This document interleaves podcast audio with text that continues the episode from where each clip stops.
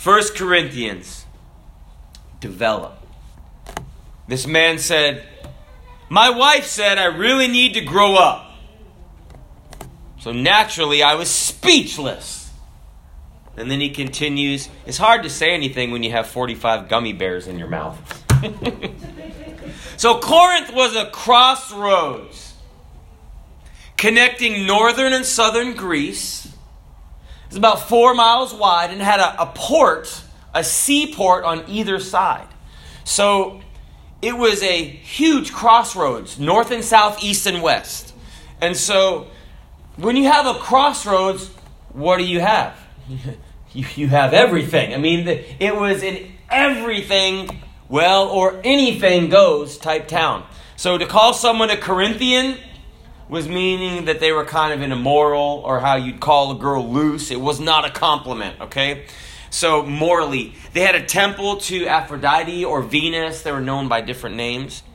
And the temple there in Corinth had a thousand priestesses, which were basically temple prostitutes. They said, well, Preacher, why are you bringing this up? This is history, okay? They would paint pornography basically on the sides of the walls. They just worship the human body. And even now, you can go see sculptures, they're Greek sculptures, and they're all sans clothes, right? I don't know if they had any runway models that modeled clothing or if they just modeled models. I don't know. But uh, when you have so much sin that's going on, you can get sick of it pretty quick. So Paul started a church here on his second missionary journey. And over the next few weeks, several weeks, we would like to look at what the Holy Ghost dealt with Paul about and deal with developing or growing our Christian walk. And because there's so many things that he writes to a church, but there's so many things that this church uh, needed to grow and develop in. So this book is about the theme of Corinthians is Christian life and conduct. And you've heard it said, what's the biggest room in your house? The room for improvement, right? So What's the store right next to the church? Home Depot. What is it? The Home Improvement Store. How big is it? Bigger than a 7 Eleven, right? Because there's all kinds of things that you can do to improve your house. There's all kinds of projects. In fact, you can improve a new house. Okay, you buy a house and could improve it. So, uh, and so in developing our life, you know, one of the things that's kind of essential to develop our life is discontent.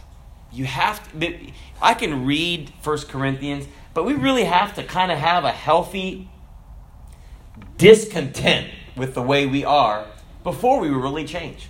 Otherwise, we'll change on New Year's for what? Like, is it four weeks? Is that, that how long it works?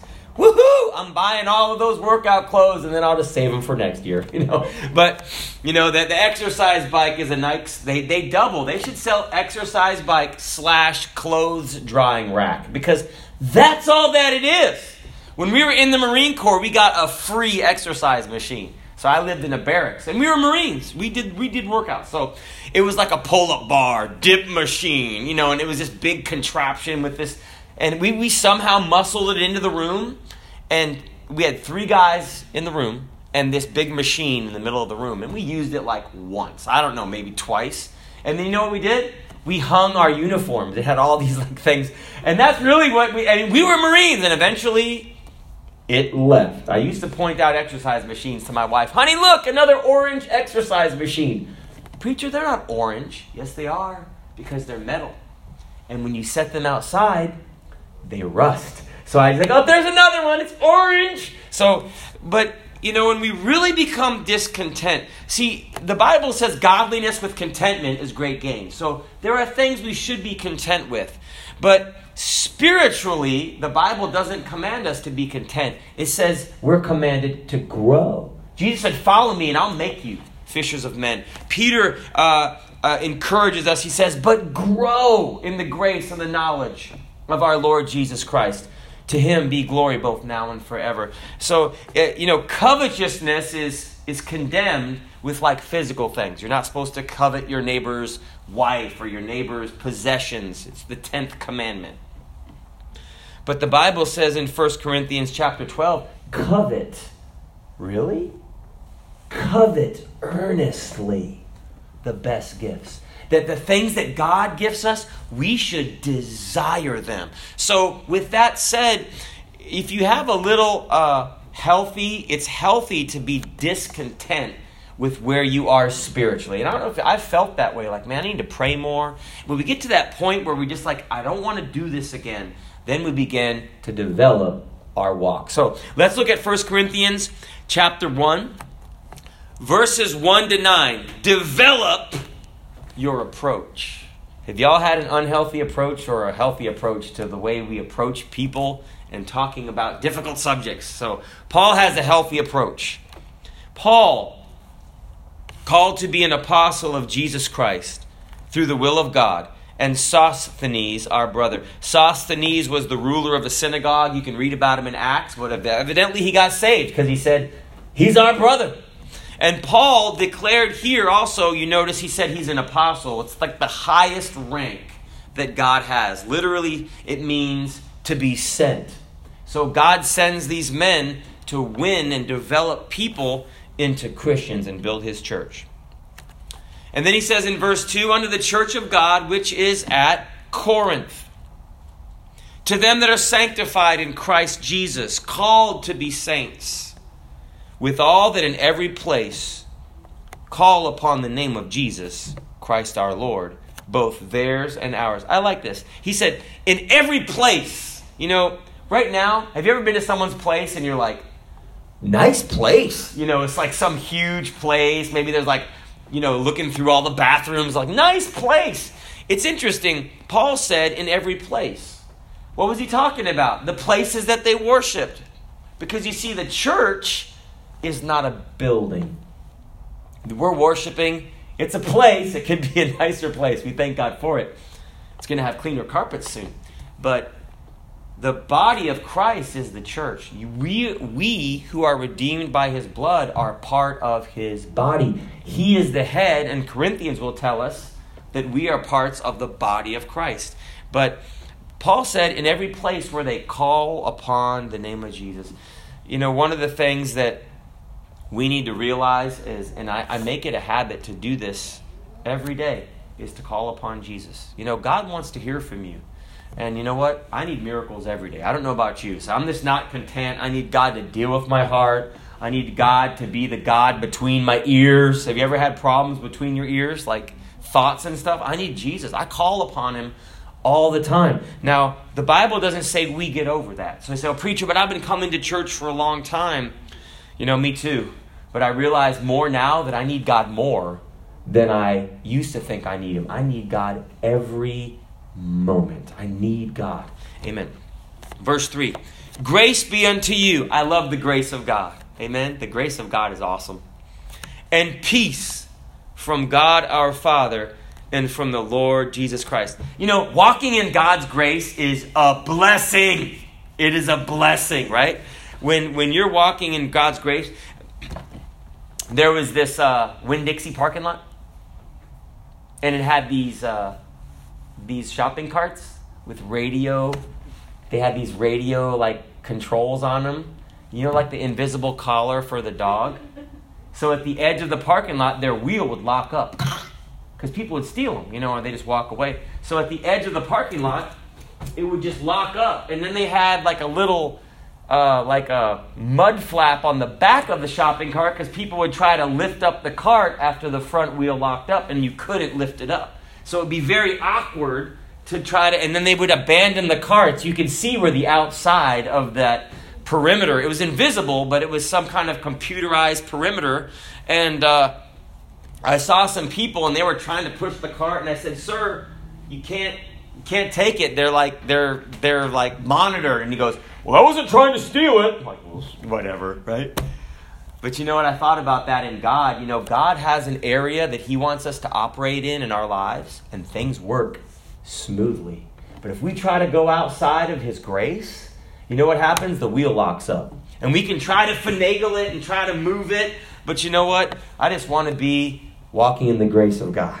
And you know that there's so many blessings. God knows the desires of your heart. We were at a church conference, and I said, I want to go to this one espresso place one time because it was good. So I go up in there and I'm talking to the lady, and I, this is my once a year, uh, once every three years espresso at Cassie's Corner, right? And the lady's talking to me, and then she goes, Oh, I'm going to buy your drink. And I'm like, Really?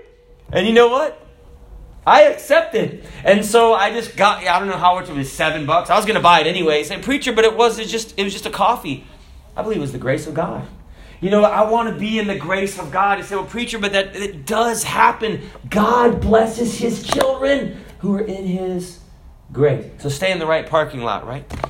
So, verse 3 Grace be unto you and peace from God our Father and from the Lord Jesus Christ. You know, God wants us to walk in His grace. He said, I thank God.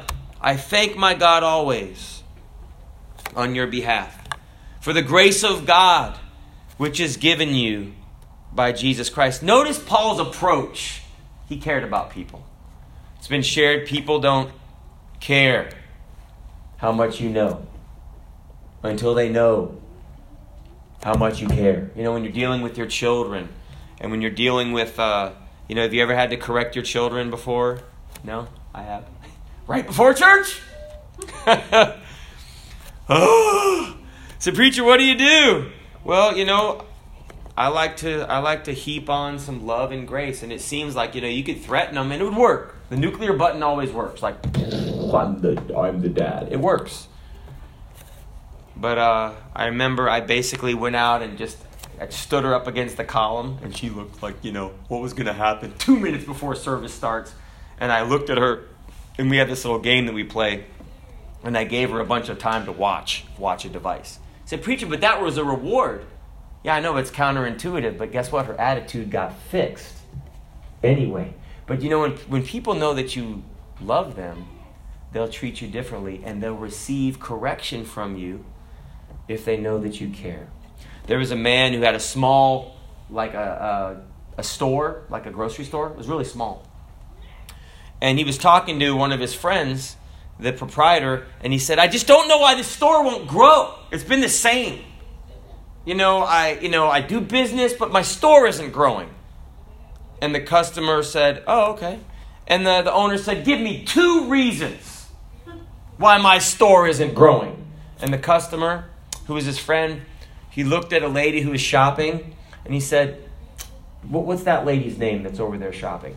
And the owner looked at her, he said, I don't know and I don't care.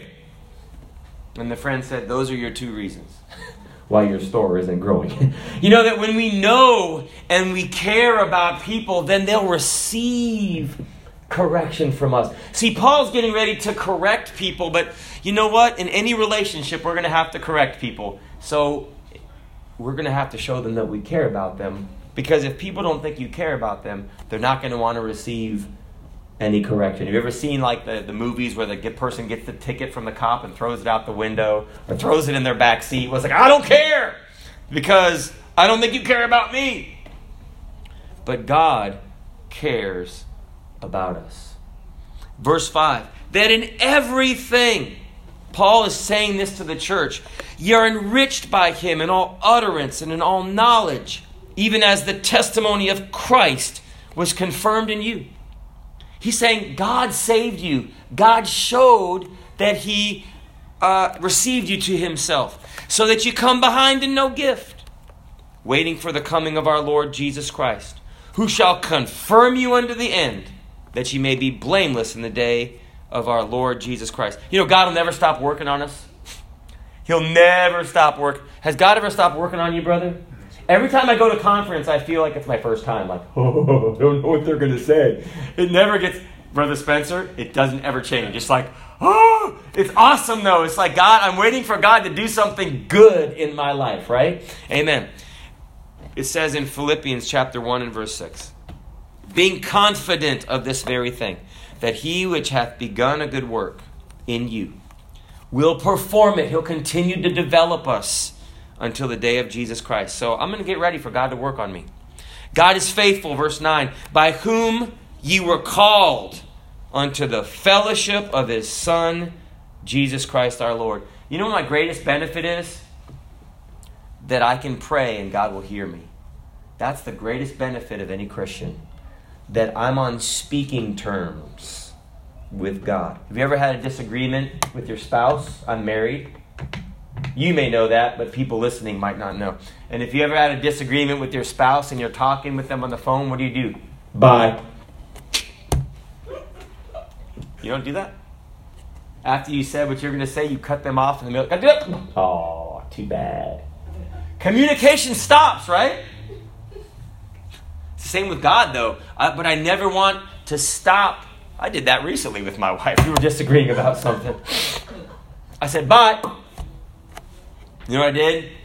After a few minutes, I called back. I said, honey, I'm sorry. So, preacher, I thought you had a perfect relationship. I have a relationship like any of you do, but you see, I don't stay. Ma- I don't stay disagreeable. I don't stay mad. Why? Because I want to have fellowship with my wife.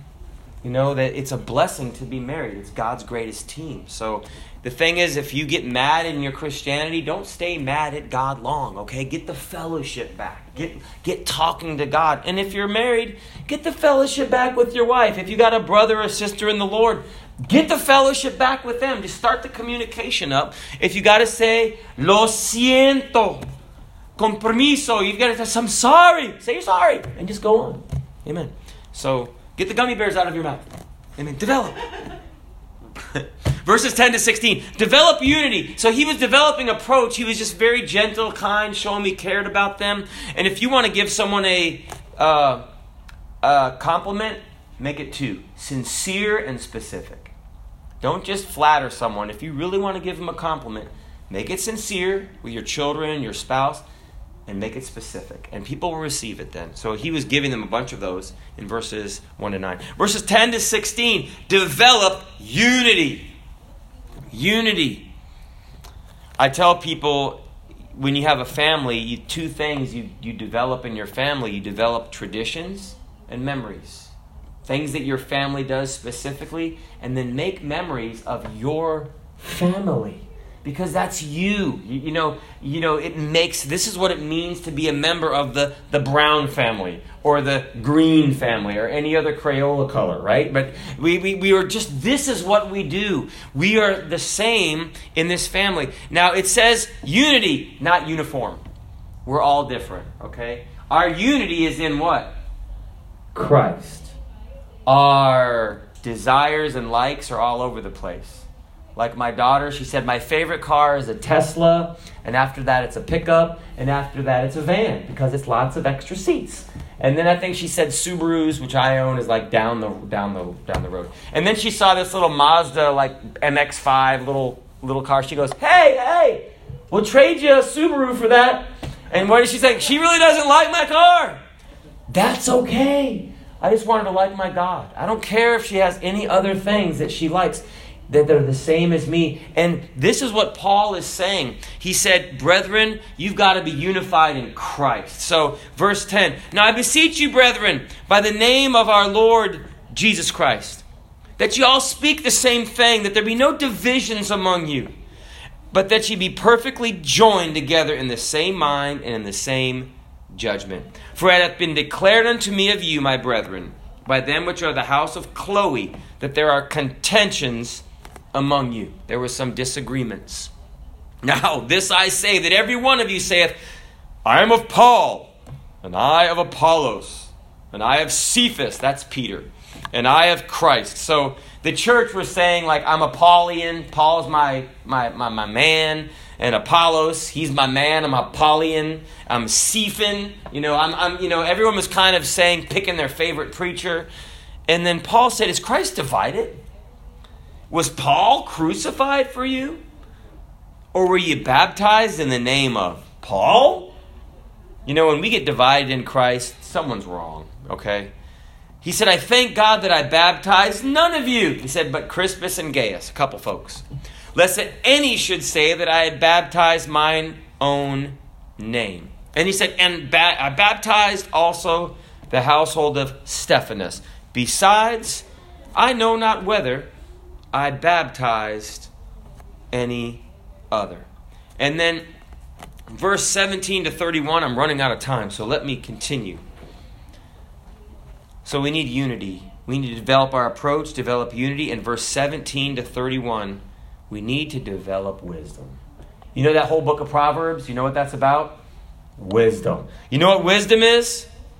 Wisdom isn't facts and, you know, getting a 100 on the test at school. Wisdom is good sense. Have you ever had someone that just didn't have good sense? I mean, they were a know it all. They had a hundred and some million IQ, but they didn't know how to change the oil in the car. You know, they didn't know that the, you know, like, I've done this before. Like, I mean, like, there's a, I think I've done this probably. Like, you push on the door with all your might, and above it it says pull. but you're like, doesn't work! Wisdom, right? That's what wisdom is good sense. So, spiritually, we need to develop wisdom. For Christ sent me not to baptize. It's not about being baptized in water by a certain preacher or being baptized in the Jordan. Just get wet in the name of the Father and the Son and the Holy Ghost and come back up. And that's what Jesus commanded us to do. But he said, but to preach the gospel, that's the important thing. That's what we do a lot of in New Testament Christian Church. We preach a lot of the gospel, not with wisdom of words, lest the cross of Christ should be made of none effect. For the preaching of the cross is to them that perish foolishness. But unto us which are saved, it is the power of God. I remember a lady that came to church, she goes, Are you a screamer? Before she came. Well, you know what? Some people probably wonder. You know, she had gone to one of our churches. She said the guy lifted up his voice. And I said, Well, I lift up my voice. But when someone comes for the first time or if they're not a Christian, they might wonder, Why is that guy lifting up his voice? It's just weird. But you know what? It says, But to us which are saved. Is the power of God. The gospel means something. And preachers lift up their voice because that's what preach means. It means to herald or to cry, like the newspaper boy, extra, extra, read all about it. That's what preaching is. Because you've got a message, and I'm competing with everyone else's grocery list. and everyone else's, you know, if you're hungry, you're like, yeah, I'm going to get, oh, no, no, I'm going to get two hamburgers, two hamburgers. I know. Because that's what I'm even thinking of. Or like, I got to use the restroom, preacher. I got to use the restroom. That's all I'm thinking about, okay? For it is written, that's why preachers lift up their voice, okay? For it is written, I will destroy the wisdom of the wise. That's what God said. And will bring, and this is in Greece where they thought they were so intelligent, right? They still study Greek philosophers. And will bring to nothing the understanding of the prudent. Where's the wise? Where's the scribe? Where's the disputer of this world? Hath not God made foolish the wisdom of this world? For after that, in the wisdom of God, the world by wisdom knew not God. Men didn't discover God by philosophy, okay? It pleased God by the foolishness of preaching to save them that believe. Now, God's foolishness is wiser than men's wisdom. It says that a little while down here. For the Jews require a sign. They were always asking Jesus, Show us a miracle. And the Greeks seek after wisdom. You know, the beard stroking wisdom, like, mmm, yes, mmm, yes. But we preach Christ crucified. What? You mean your hero died? That's not a hero. Unto the Jews, a stumbling block. What do you mean he died? How can. That's not a miracle. He's dead. And the Greeks, foolishness. What? That's foolish. He's not strong. He doesn't look good naked on a statue. He's a dead, bloody person. But it says, but unto them which are called, both Jews and Greeks, Christ, the power of God and the wisdom of God. The cross wasn't the end. He rose from the dead three days later. Because the foolishness of God, I like this, is wiser than men. You can learn something from an ant. That's what the Bible teaches, right? Go to the ant, thou sluggard. Man, it's an amazing thing. George Washington Carver, he wanted God to deal with his heart about something and he wanted to do something. And so he, he prayed this prayer, and you can check it out. And then he, he's like, Well, God te- dealt with in his heart. Well, just how about just the peanut? You know, do something with the peanut. And he did all of these amazing things with the lowly peanut. George Washington Carver, just check him out. He's an amazing inventor. But God can do amazing things with what other people think are foolish. Because the foolishness of God is wiser than men, and the weakness of God is stronger than men. For you see your calling, brethren, how that not that many wise men after the flesh, not that many mighty, not that many noble are called. But God hath chosen the foolish things of the world to confound the wise. And God hath chosen the weak things of the world to confound the things which are mighty, and the base, the low things of the world. Like that harlot Rahab. Dirty prostitute. I wouldn't want her in my house. Well, God put her in his lineage. Isn't that something? You can read about her in the New Testament. Because God doesn't think like we think. God can redeem people, God can change people. And the Bible said, and things which are despised hath God chosen, yea, and the things which are not, the things which are nothing, to bring to nothing or not the things that are, or that think they are. That here's the key, and this is the wisdom, okay? This last part is just that we should glorify God and put God first. It said that no flesh should glory in his presence. Paul said later, he said, Him that glorieth, if you want to boast about something, glory in the Lord. Paul even boasted in his infirmities. Man, that's pretty rough, right? But the Bible says in verse 30, But of him are ye in Christ Jesus, who of God is made unto us wisdom. The Bible said the word of God makes wise the simple. The word of God can do that to you and me. The fear of the Lord, the Bible says in Psalms, is the beginning of wisdom in Proverbs, the fear of the Lord is the beginning of knowledge. It's acknowledging God in our lives. God will give you wisdom. But of him are ye in Christ Jesus, who of God is made to us wisdom, righteousness, sanctification, and redemption.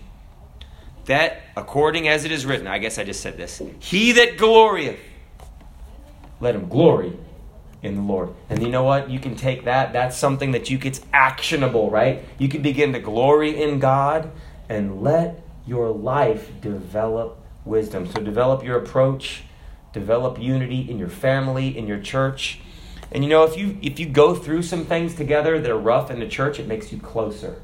That's why when we go to these conferences, everyone's close. Why? We've been through things together. Talking to Reverend Brooks and different things that we faced at the other location 20 years ago. We've been through things together, and it's a blessing. And we develop wisdom, and Christ is our wisdom, and Christ will guide your life. At this time, though, uh, Brother Rick, could you dismiss us in prayer? Hey, God bless you. We'll see you Thursday. Heavenly Father, thank you for this Bible study tonight. Thank you for serving Reverend Pastor Bigelow and uh, this time to get together and study your word tonight. And uh, bless each one as they go and bring us back to the appointed time on Thursday for service. Christ's name, amen. Amen.